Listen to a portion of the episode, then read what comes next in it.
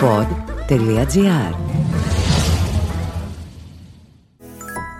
Ήρθαν τα νέα και βελτιωμένα καύσιμα Selvi Power που καθαρίζουν 100% τα κρίσιμα μέρη του κινητήρα για να μεγιστοποιήσουν την απόδοσή του και παράλληλα δίνουν χίλιους επιπλέον πόντους στην All Smart κάρτα σου. Πώς; Μέσω του All Count στο All Smart App που ήρθε και μετράει.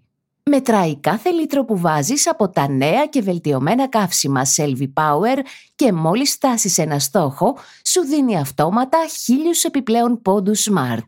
Κατέβασε το All Smart App και ξεκίνα να κερδίζεις ακόμα περισσότερο.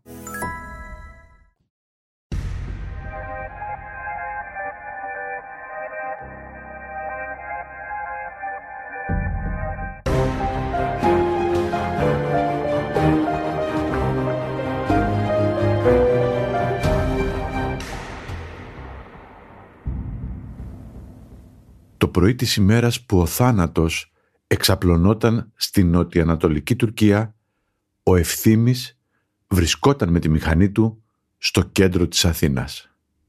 Περίμενε να ακούσει από τον ασύρματο του ΕΚΑΒ ποιος συμπολίτης μας χρειαζόταν βοήθεια. Θα έσπευδε να του δώσει πρώτες βοήθειες, όπως κάνουν κάθε μέρα οι άντρες και οι γυναίκες του ΕΚΑΒ. Αυτή τη φορά όμως ο συναγερμός ήταν για την Τουρκία. Χωρίς να δηλιάσει, ο Ευθύμης ζήτησε να είναι αυτός ένας από τους Έλληνες που σε λίγες ώρες θα πετούσαν από τα Άδανα και από εκεί για το κατεστραμμένο Χατάι. Να υποθέσω ότι μικρός ήθελες να είσαι γιατρός. Όχι, η αλήθεια είναι ξεσίγα παιδικό όνειρο, ξέρεις, πολύ τυπικό, πιλότος, τέτοια πράγματα. Τώρα... Ούτε καν, ούτε, ούτε καν. καν μοτοσυκλετιστής. Οι μοτοσυκλέτες μου αρέσανε. Μηχανή χειμώνα καλοκαίρι. Χειμώνα καλοκαίρι και προσωπικά και επαγγελματικά. Ε, βέβαια τη μηχανή μου την πούλησα, δηλαδή είχα ένα Africa Twin και το πούλησα πριν από το 2019 για να κάνω μεταπτυχιακό. Αλλά νομίζω θα ξαναπάρω. Μεταπτυχιακό; Κάνα μεταπτυχιακό σε οικονομικά της υγείας. Είχα ένα μπόμπο από τα 14 μου, Α. τον οποίο τον έχω ακόμα, μέσα στο σαλόνι. Honda Gorilla. Ναι, ναι. Το ξέρω αυτό το μηχανάκι. Το οποίο θα το κρατήσω για πάντα. Ε, τώρα το, το διασώστη προέκυψε σε πολύ μεταγενέστερη ηλικία. Άρα πας στο ΕΚΑΒ για να κάνεις τι; Για να σώζουμε ζωές. Ναι. Αυτό είναι το αντικείμενό μας. Η πρώτη φορά που βρέθηκες μόνος σου με κάποιον που είχε πολύ μεγάλη ανάγκη και ήσουν εσύ με τη μηχανή, πρώτος στο σημείο, Δηλαδή, έχεις σώσει ζωές. Το έχεις νιώσει αυτό ναι. ότι έχεις σώσει ζωές. Κοίταξε, νομίζω ότι οι πιο συγκλονιστικές στιγμές στη ζωή ενό διασώστη. Ενός διασώστη, στην εμπειρία ενός διασώστη, είναι οι ανακοπές που θα ανατάξει. Δηλαδή, αυτούς που ουσιαστικά θα επαναφέρουμε στη ζωή. Θα σου πω πιο πρόσφατη, ας πούμε, που ήταν στο ψηρή σε μια ταβέρνα, όπου ουσιαστικά ήταν ένας άνθρωπος με την οικογένειά του, παθαίνει ανακοπή και επέλεξα να πάω γιατί η κλίση είχε πάει σε άλλη μηχανή, αλλά επειδή καταλάβαινα ότι ήμουν κοντά, πήγα εγώ πρώτος. Και εφαρμόσαμε όλο το πρωτόκολλο εξειδικευμένης ας πούμε υποστήριξης ζωής. Και ο άνθρωπος ε, επανήλθε κανονικά. Δηλαδή, όταν πήγα μετά στον Ευαγγελισμό και έκανα follow-up, μου είπαν ότι οι γιατροί, ξέρεις, κανονικά έχει καρδιακό ρυθμό, τον διασωληνώσαμε και θα πάει πάνω στη μονάδα. Νομίζω ότι είναι η πιο συγκλονιστική στιγμή που μπορεί να ζήσει ένας διασώστη ενώ, το, εννοείς ότι τον βρήκες νεκρό ουσιαστικά. Ήταν νεκρός κανονικά. Ήταν νεκρός. Αυτό μου έχει συμβεί πέντε φορές. Τι σημαίνει αυτό, χρησιμοποιείς τα χέρια σου ή κοιτάς, έχει, έχεις και μηχανήματα; χέρια, μυαλό και μηχανήματα. Δηλαδή, μηχανήματα, ξέρεις, είναι ο απεινιδωτής. Που ουσιαστικά αυτός ο ένα μικρό, στιγμή... Ένα μικρό ηλεκτροσόκ, ε; Ναι. Και τι θέλεις εκείνη την ώρα, μια σφαλιάρα, ένα σοκ για να ξαναξεκινήσει η καρδιά να κάνει αυτό. Να ξαναδουλέψει. Να συστέλλεται πάλι και να δουλεύει ως αντιλία. Ναι. Ε, όλο αυτό ξέρεις. Κρύβει μεγάλη ευθύνη αυτό, ε. Ε, η ευθύνη νομίζω του να Ενώ θα έχει χάσεις ανθρώπους, αυτό εννοώ. Ναι, ναι. Έχουμε Πέτυχες χάσει άλλους. ψηρή, αλλά κάπου να μην Κάποιου άλλους έχουμε χάσει, ναι. ναι. Ε, αυτό νομίζω είναι. Και ειδικά νομίζω αυτό που έχω δει και με έχεις ξέρεις, Νομίζω όλη την ώρα θα λέω το συνέστημα με συγκλονίζει το ένα, με συγκλονίζει το άλλο, αλλά όντως είναι μια δουλειά που προκαλεί πολύ έντονα συναισθήματα. Αυτό που με έχει έτσι συγκλονίσει είναι αυτό που έχω δει, που, ο ερχομός του θανάτου. Δηλαδή, όχι να δω τον πεθαμένο ως πεθαμένο, αλλά να βλέπω ότι σε δύο-τρία λεπτά αυτός θα φύγει. Και να μην μπορεί να κάνεις τίποτα. Κάνεις ό,τι μπορείς. Στο χρόνο που είσαι, στο χώρο που είσαι, στην κατάσταση που βρίσκεται αυτός, κάνεις ό,τι μπορείς. Αλλά ναι, ο ερχομός του θανάτου νομίζω ξέρεις, είναι, είναι φοβερό. Το είχε περιγράψει ωραία νομίζω στον ηλίθιο του Ντοστογεύσκη, ο πρίγκιπας Μίσκιν. Περιέγραφε μια σκηνή γκυλοτίνας που έλεγε ότι ο ίδιος ο φόβος δεν είναι τόσο τρομακτικός, όσο λέει τρομακτικό είναι να ξέρεις ότι να λέει σε μία ώρα, σε δέκα λεπτά, τώρα θα φύγει η ψυχή μέσα από το σώμα και θα πάψει πια να είσαι άνθρωπος. Και πώς είναι μετά τα βράδια σου; Ε, τα βράδια debriefing με τη γυναίκα μου. Όχι, λέω την κακιά μέρα που κάποιος έφυγε. Ε, νομίζω σε ακολουθούν για κάποιες μέρες λίγο έτσι μέχρι να αποφορτιστείς. Ναι, σε ακολουθούν. Όπως ας πούμε τώρα και ο σεισμός στην Τουρκία έχει ας πούμε κάποιες στιγμές πολύ δυνατά εντυπωμένες μέσα μου. Αυτή η αναμέτρηση με το θάνατο πάντως γίνεται ποτέ ρουτίνα ή πάντα είναι συγκλονιστική και, πάντα. και σε ανατρέπει; Πάντα. Πάντα. Γιατί ξέρεις, ε, οι πιο πολλές κλήσεις κακά τα ψέματα στην καθημερινότητά μας δεν είναι επίγουσες. Δηλαδή έχουν μια πιο φυσιολογική ροή, ας πούμε, μιας μέτριας βαρύτητας, χαμηλής βαρύτητας. Οι πολύ επίγουσες κλήσεις είναι λιγότερες. Ε, και αυτές πάντα σε κρατάνε σε γρήγορση, σε γεμίζουν αδρεναλίνη και σου δίνουν ταυτόχρονα, εντάξει, ξέρεις, σαν υπάρχει μια ανομαλία πίσω από αυτό. Δηλαδή να θέλεις αυτό για να σε κρατήσει σε γρήγορση για το επόμενο περιστατικό. Μετά λες, wow, τα πήγα καλά εκεί. Νιώθω πολύ καλά τώρα με αυτά που έκανα. Ναι, αυτό. Όταν πάει καλά, νιώθεις λίγο υπεράνθρωπος. Ναι, ναι, δεν νιώθω υπεράνθρωπος. Εντάξει, νιώθω καλά με τον εαυτό μου, αλλά ξέρεις τι είναι το σπουδαιότερο; Ότι αυτός ο άνθρωπος θα πάει σπίτι του. Δεν έχω νιώσει ποτέ αυτή την ηρωοποίηση, ας πούμε, και ειδικά των τελευταίων ημερών. Είμαστε επαγγελματίες υγείας και απλά κάνουμε τη δουλειά μας. Και νομίζω ότι όλοι στο σύστημα υγείας θεωρώ ότι έτσι βλέπουν το ρόλο τους. Έχουμε ηρωοποιηθεί στο πρόσφατο παρελθόν, ας πούμε, στο ΕΚΑΒ ήταν ο πρώτος ανταποκριτής στην πανδημία. Πάλι, δηλαδή, πρόσφατα πάλι είχαμε ηρωοποιηθεί, αλλά πάλι τη δουλειά μας κάναμε. Πάντα σε μολυσματικές ασθένειες βάζαμε στολή. Εντάξει, έτσι και στην πανδημία ξαναβάλαμε στολή, αλλά πιο ευρέως. Πού ήσουν το βράδυ του σεισμού; Στην Τουρκία, μάλλον την επόμενη μέρα είναι η μέρα που σε φωνάξανε. Λοιπόν, να σου πω, έχω μια εφαρμογή στο κινητό μου, το Earthquake, και το οποίο του έχω βάλει κάποιες ρυθμίσεις όταν ο σεισμός είναι πολύ κοντά και σε μεγάλη κλίμακα να χτυπάει μήνυμα. Και όταν χτύπησε 6,5 ώρα το κινητό, ξέρεις, είπα. Το ξημέρωμα. Το ξημέρωμα, λέω, αυτό δεν θα πάει καλά. Και ξέρεις, είχα στο μυαλό μου ότι θα ενεργοποιηθούμε. Λέω, δεν είναι δυνατόν, ας πούμε ο γείτονας ε, κινδυνεύει. Και το είχα στο μυαλό μου και πραγματικά 9 παρα 10 ενεργοποιηθήκαμε. 9 παρα 10 το πρωί. 9 παρα 10 το πρωί. Συνειδητοποίησαν ότι πρέπει να φύγεις; Ήρθε μήνυμα από την κεντρική διοίκηση να δηλώσουμε διαθεσιμότητα. Απευθείας ε, δήλωσε διαθεσιμότητα. Θα μπορούσε να μην δηλώσεις. Ναι, αλλά ξέρεις, υπάρχει μια δεξαμενή του προσωπικού. Ότι θέλουμε 10 διασώστες. Θέλουμε, ακριβώς αυτό ήταν. Ας πούμε, θέλουμε 5 άτομα, μια πενταμελής αποστολή θα αποχωρήσει, δηλώσει διαθεσιμότητα. Υπάρχει πάντα μια δεξαμενή μέσα στο ΕΤΙΚ που θα είναι πάντα διαθέσιμη, θα βρεθούν τα άτομα για να αποχωρήσουν, για να φύγουν για την αποστολή. Πάντως δήλωσε αμέσως. Ξέρεις, έχω παλέψει. Ξέρεις, το ΕΤΙΚ είναι μια καψούρα μέσα στο ΕΚΑΒ. Το ειδικό τμήμα ιατρικής καταστροφών έχει γεννηθεί μέσα από σεισμό. Το σεισμό του 84 στην Καλαμάτα. Φεύγεις λοιπόν την ίδια μέρα. Ε; Ναι. Φεύγουμε. Με ένα σακίδιο. Το σακίδιο ήταν, είναι πάντα σπίτι, είναι έτοιμο. Mm. Δηλαδή δεν έχω να κάνω πολλά πράγματα. Η συντροφό σου άφησε όμως. Ήταν η πρώτη που πήρα το OK. Συνήθω αυτές τις αποστολές πρέπει να πάρεις το OK από την οικογένειά σου. Και το πρωί που έφυγα μου είπε ευθύμη αν το θες πραγματικά πήγαινε. Και το ήξερε ότι το θέλω, ας πούμε. Δεν υπήρξε, ας πούμε, δισταγμός ή συζήτηση για το αν θα φύγω ή όχι. Παίρνω το σάκο μου και φεύγω. Mm. Πήγαμε... Το οποίο τι έχει μέσα εκτός από τον Τόβουρσα. Έχει πολλές κάλτσες, μπουφάν για το κρύο, φακούς και οτιδήποτε μπορεί να σε προστατέψει από καιρικές συνθήκες. συνθήκες. Ναι, ναι. Και φύγαμε, πήγαμε στο αεροδρόμιο της Ελευσίνας, όπου μαζί με την ΕΜΑΚ και τον διευθυντή του ΑΣΠ πετάξαμε για τα Άδανα και φτάσαμε ας πούμε εκεί το βράδυ. Όπου εκεί μετά ξέρεις, ξεκίνησε αυτή η ταλαιπωρία αρχικά μέχρι να φτάσουμε στο Χατάι που εκεί ήταν το επίκεντρο των καταστροφών ας πούμε. Ήταν ένα ολονύχτιο ταξίδι. Αυτό που έχει ενδιαφέρον πολύ είναι ότι φτάσαμε σε μια χώρα όπου και όταν φτάσαμε στην περιοχή ήμασταν οι πρώτοι που πήγαμε να βοηθήσουμε. Δεν υπήρχε κάποιος τοπικός φορέας να σε υποδεχτεί και να σου πει: Να, ξέρεις τι, πήγαινε εκεί πέρα, γιατί εκεί γίνεται ας πούμε, ο ναι. χαμός και εκεί υπάρχουν θύματα. Βρήκαμε, ας πούμε, έναν Τούρκο και του λέμε ουσιαστικά, στο λέω πολύ αδρά, πήγαινε μας εκεί που γίνεται ο χαμός. Και μας πήγε, ας πούμε, στην πρώτη γειτονιά, όπου εκεί πλέον ξεκινήσαμε να επιχειρούμε μαζί με την ΕΜΑΚ. ΕΤΙΚ και ΕΜΑΚ δηλαδή μαζί. Να ακούει η ΕΜΑΚ να προσπαθεί και να περιμένετε εσείς για να ακριβώς, δώσετε τις πρώτες βοήθειες. Ακριβώς. Ουσιαστικά εμείς τι έγινε. Μπήκαμε σε αυτή τη γειτονιά και ξεκίνησε να έρχεται κόσμος και να μας υποδεικνύει μέρη. Δηλαδή μας έλεγε ελάτε εδώ γρήγορα ξέρω εγώ.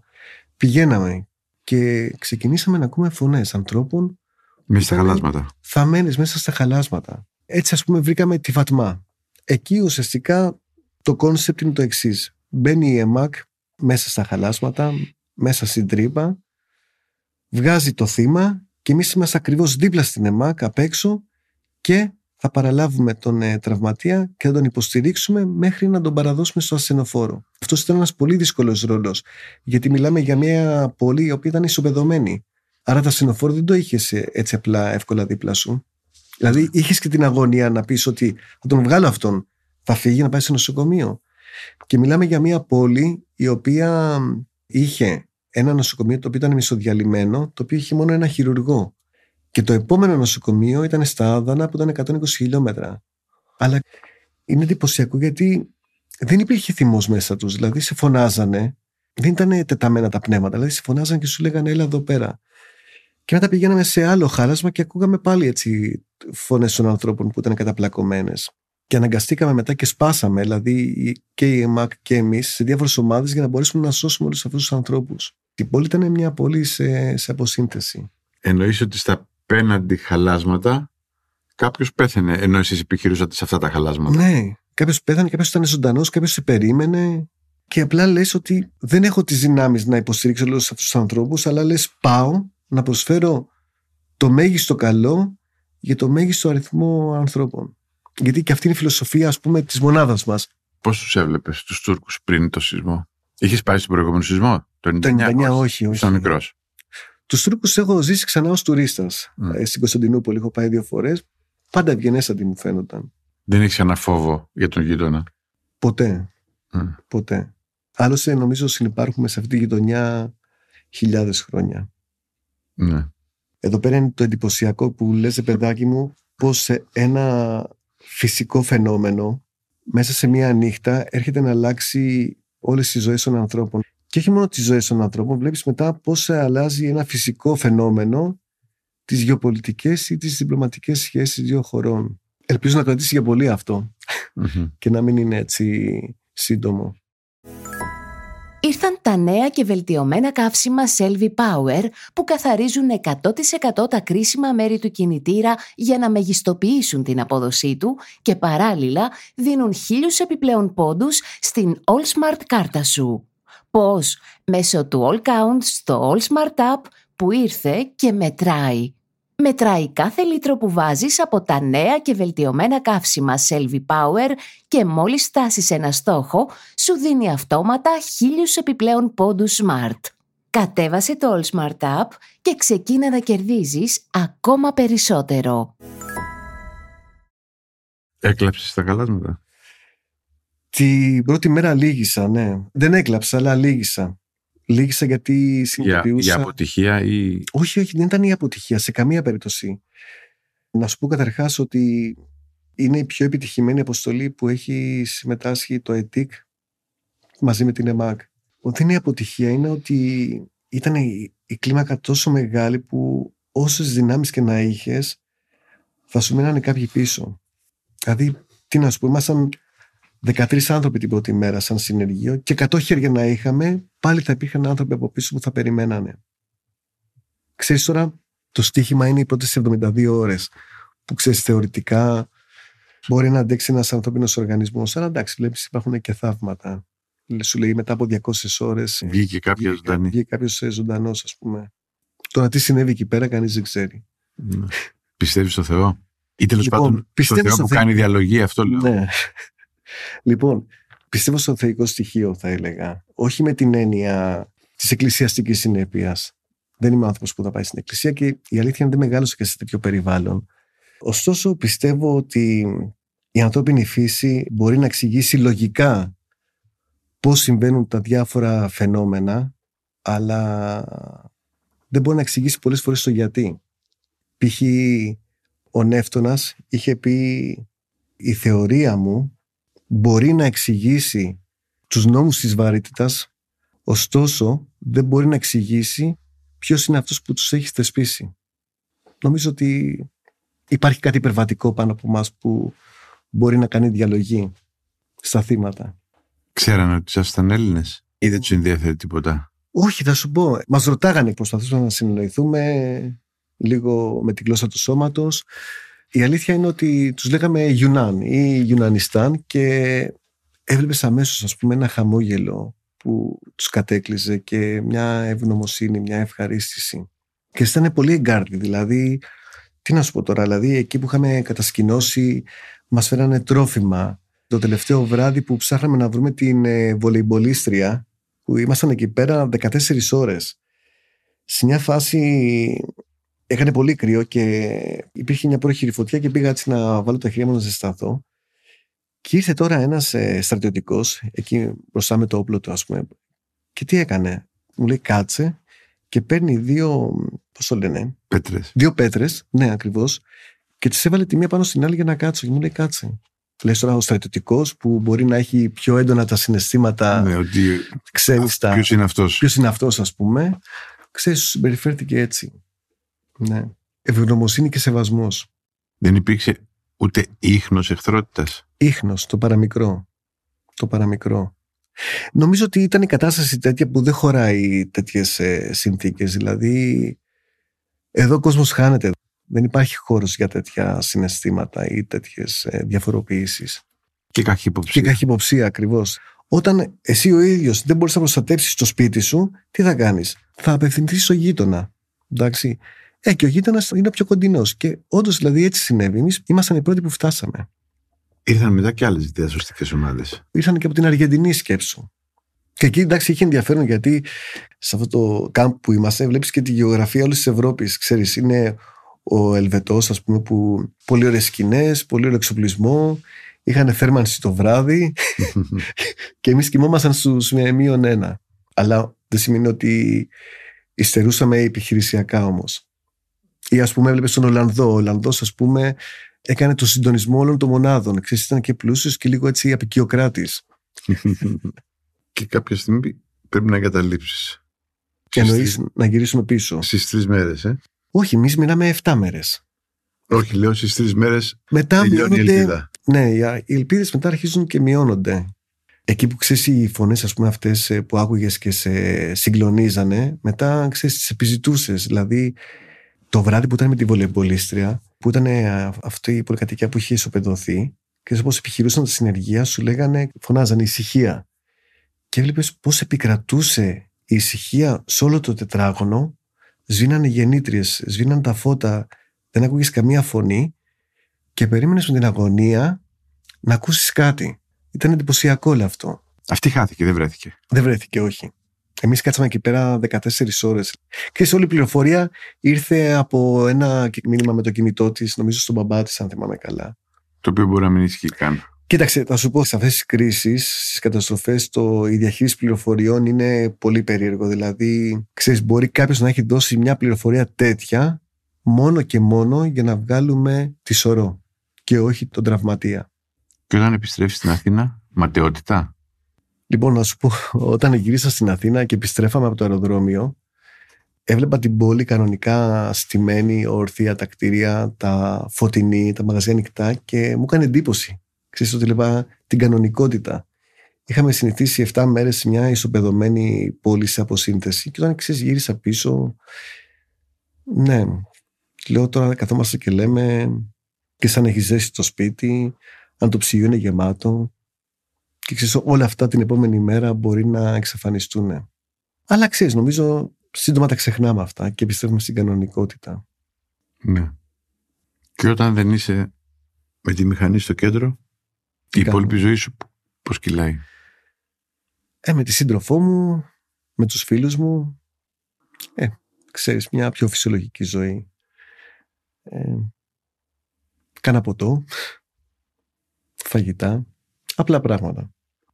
Και διηγείς ιστορίες. Κοίταξε τώρα αυτό η διηγήση των ιστοριών είναι λίγο περίεργο γιατί τις πιο πολλές φορές ο κόσμος δεν θέλει να τις ακούει, είναι δύσκολες ιστορίες. Οπότε και αυτό θέλει μια διαχείριση του τι θα πει στον κόσμο. Δηλαδή, πολλές φορές ε, σου λένε: Πω, πω, μη μου λες άλλα, δεν μπορώ να ακούσω άλλα. Κάποιος όμως σε μένα πρέπει να με ακούσει, έτσι. πολλές φορές ακόμα και η γυναίκα μου δεν αντέχει να με ακούει. Στην αρχή με, με ρώταγε με ενθουσιασμό, αλλά τώρα πια μου λέει: Ευθύνη δεν μπορώ άλλο.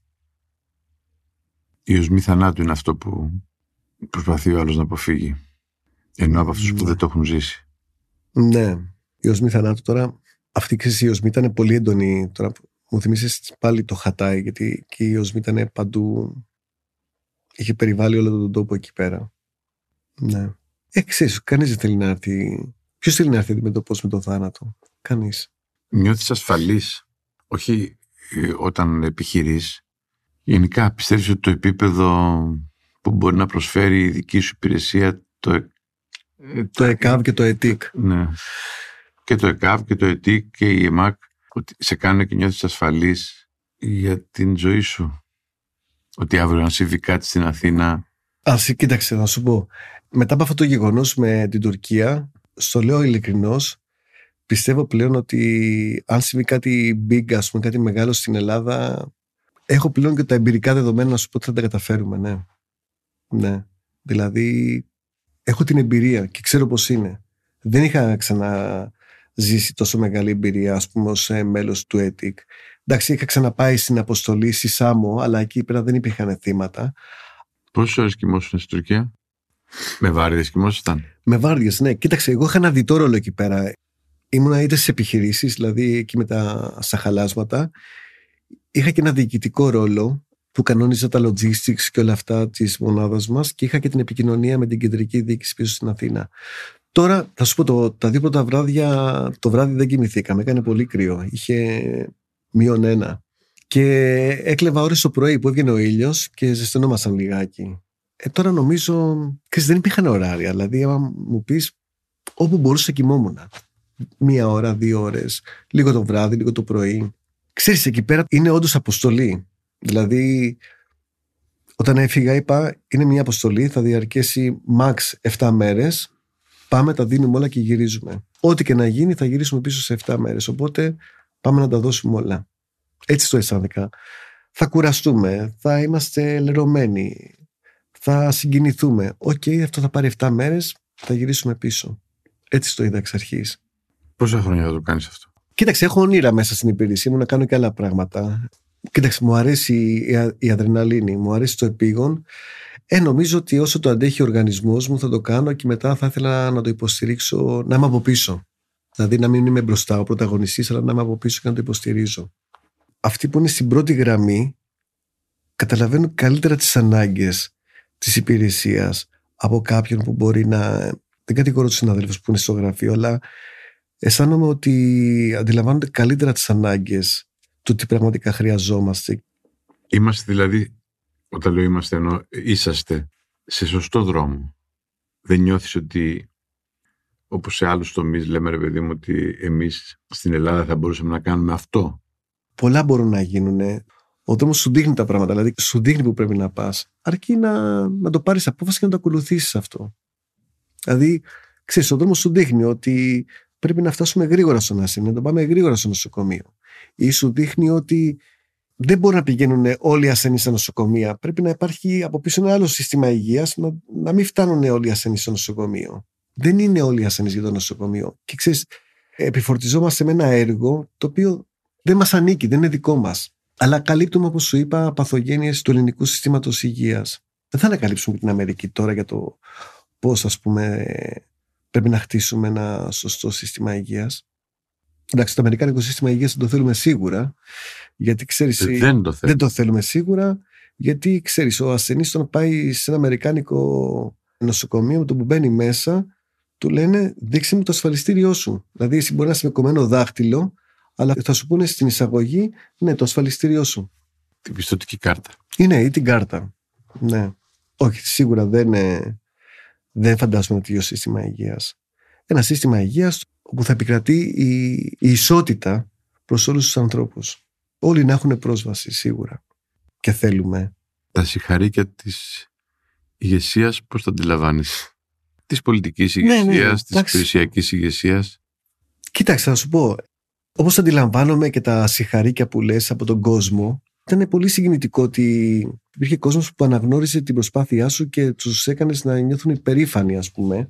Εντάξει, νομίζω και όταν σε τα συγχαρήκια της ε, διοίκησης και του Πρωθυπουργού και του οποιοδήποτε, εντάξει, νομίζω συμπυκνώνει σε ένα πολιτιακό επίπεδο αυτό το λαϊκό αίσθημα. Mm. Εντάξει, δηλαδή υπάρχει το λαϊκό από πίσω, υπάρχει το λαϊκό από τη μία πλευρά και υπάρχει το πολιτιακό, το οποίο και αυτό το χρειάζεσαι. Δηλαδή, φαντάζομαι να μην το είχαμε, θα, θα γκρινιάζαμε, θα λέγαμε καλά, πήγαμε εκεί πέρα και τίποτα. Εντάξει, χρειάζεται και αυτό. Χρειάζεται και το λαϊκό και το πολιτιακό, ναι. Ήταν ο Ευθύμης Αραβανής, μέλος του ειδικού τμήματος ιατρικής καταστροφών του ΕΚΑΒ. Ένας από τους Έλληνες που για 7 ημέρες έζησε το δράμα των γειτόνων μας μετά τον καταστροφικό σεισμό του Φλεβάρι του 23 και βοήθησε να σωθούν ζωές. Ήταν το podcast «Πρωταγωνιστές» με τον Σταύρο Θεοδωράκη. Δημοσιογραφική επιμέλεια Βασιλική Μπούρα. Στους ήχους ο Γιώργος Βαβανός. Όποιος θέλει και να διαβάζει το podcast «Πρωταγωνιστές» μπορεί να το αναζητήσει στην ηλεκτρονική έκδοση της εφημερίδας Καθημερινή. Θα τα ξαναπούμε σύντομα.